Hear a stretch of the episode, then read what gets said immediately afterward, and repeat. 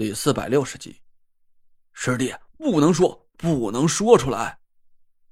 潘成死命的捂着我的嘴，我差点被他给闷死，赶紧挣扎着连连摆手。过了半天，潘成才慢慢的放开我的嘴，我猛喘了几口大气啊，脸都快被憋紫了。哎，不说不说，我刚才什么都没说。潘成这才松了口气，他坐下来喝了几口茶，看着我呀，欲言又止。我奇怪的看着他。潘师兄，你有话就直说。呃，这个潘成吭哧了几句，尴尬的朝我笑了笑。这话说出来，我只怕师弟会生我的气呀。我朝他翻了翻白眼儿，心想：我刚进门的时候，潘成就给我打过预防针了，让我不要生气。这啰嗦了大半天，他才说到正题。我看他吞吞吐吐的样子，反倒是被他勾起了好奇心了。潘师兄，有什么话尽管说，我不生气。好，那我就说了，师弟呀，你既然和苏梅那丫头相熟，就不如把她抓到纳若兰那里，这样你既不得罪纳若兰，又可以呀得到那块太那件东西。哎，好，我抓苏啊？什么？我一个高就跳了起来。潘成赶紧朝我摆摆手：“师弟，师弟息怒啊，你刚才答应我不生气了。”我瞪大眼看着潘成：“潘师兄，这话可不该从你嘴里说出来啊！这么做有违咱行里的道义，我怎么可能出卖朋友啊？”“是是，是我失言了，师弟别生气啊。”潘成赶紧连拉带拽的把我按在椅子里，我半天才消了气儿。潘成看着我叹了口气。哎，师弟啊，刚才那些话虽然不中听，但是啊，我是真的为了你好啊。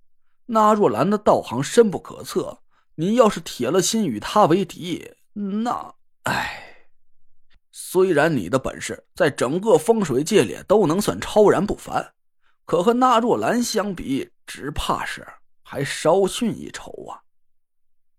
我咧了咧嘴说。岂是稍逊一筹啊，潘师兄啊，你太看得起我了。我给你透个实底儿吧，只要他用个七八分道行啊，我就 game over 了。你自己清楚就好。潘成阴沉着脸，一个劲儿的摇头。我突然想起了一件事儿。哎，对了，潘师兄，前阵子王旭是不是请你去调查了一件事儿？他有个队员叫山猫，在执行任务时候中了煞。你觉得那件事儿是不是纳瑞兰干的？嗨，要是那若兰的道行仅限于此，我也就不会劝你干那种出卖苏梅的无耻之事了。潘成的脸色很难看，我看着他的脸。你的意思是说，那若兰的本事比那个下煞的人还要大？显而易见呐。潘成叹了口气说：“我和那若兰交过手，嘿，只能算是交过手吧。他半招还没出完。”我就束手就擒了。潘成的老脸涨得通红，我赶紧岔开了这个话题。哎，那你觉得给山猫下煞的人会是谁啊？具体是谁下的煞，我不敢妄加判断。但那股煞气反映出来的道行，应该是远在纳若兰之下。就算我这种半瓶子醋的本事，应该也能和那个人走上几招。哎，这就不对了呀。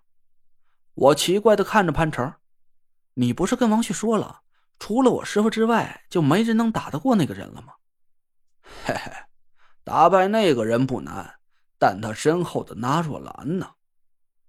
潘成一边说，一边还打了个冷战。我心里哀叹了一声，看来纳若兰给潘成带来的心理阴影，真的不是一般的大呀。说起来，潘成的本事虽然不是很大。但也绝对算是整个风水界里前十的超级存在，只不过摸金潘家的顶梁柱潘华是离世太早，这才导致了潘家在中州五魁的地位急剧下滑。我记得宁珂的父亲周栋还活着的时候，曾经跟我说过，摸金潘家不可小觑，他们这一派的法术是高深莫测。要是有朝一日潘浩这小子突然开窍，或者是潘成的挂名弟子王月修为有成，那摸金潘家早晚都会成为名震整个风水界的超级世家。但一个纳若兰就把潘成的心气儿全给吓没了。虽然我不知道当时潘成究竟是怎么败在纳若兰手里的，但我可以肯定，那一定是一场碾压式的交手。潘成啊，是丝毫都看不见获胜的希望，所以他在心灰意冷。一听见纳若兰的名头，我就不寒而栗。我想了想，问了潘成一句：“是纳若兰的管家德福下的杀，对吗？”潘成缩了缩脖子，阴沉着脸点了点头。我拍了拍他的胳膊：“潘师兄，你放心吧，纳若兰呐，暂时不敢把我怎么样。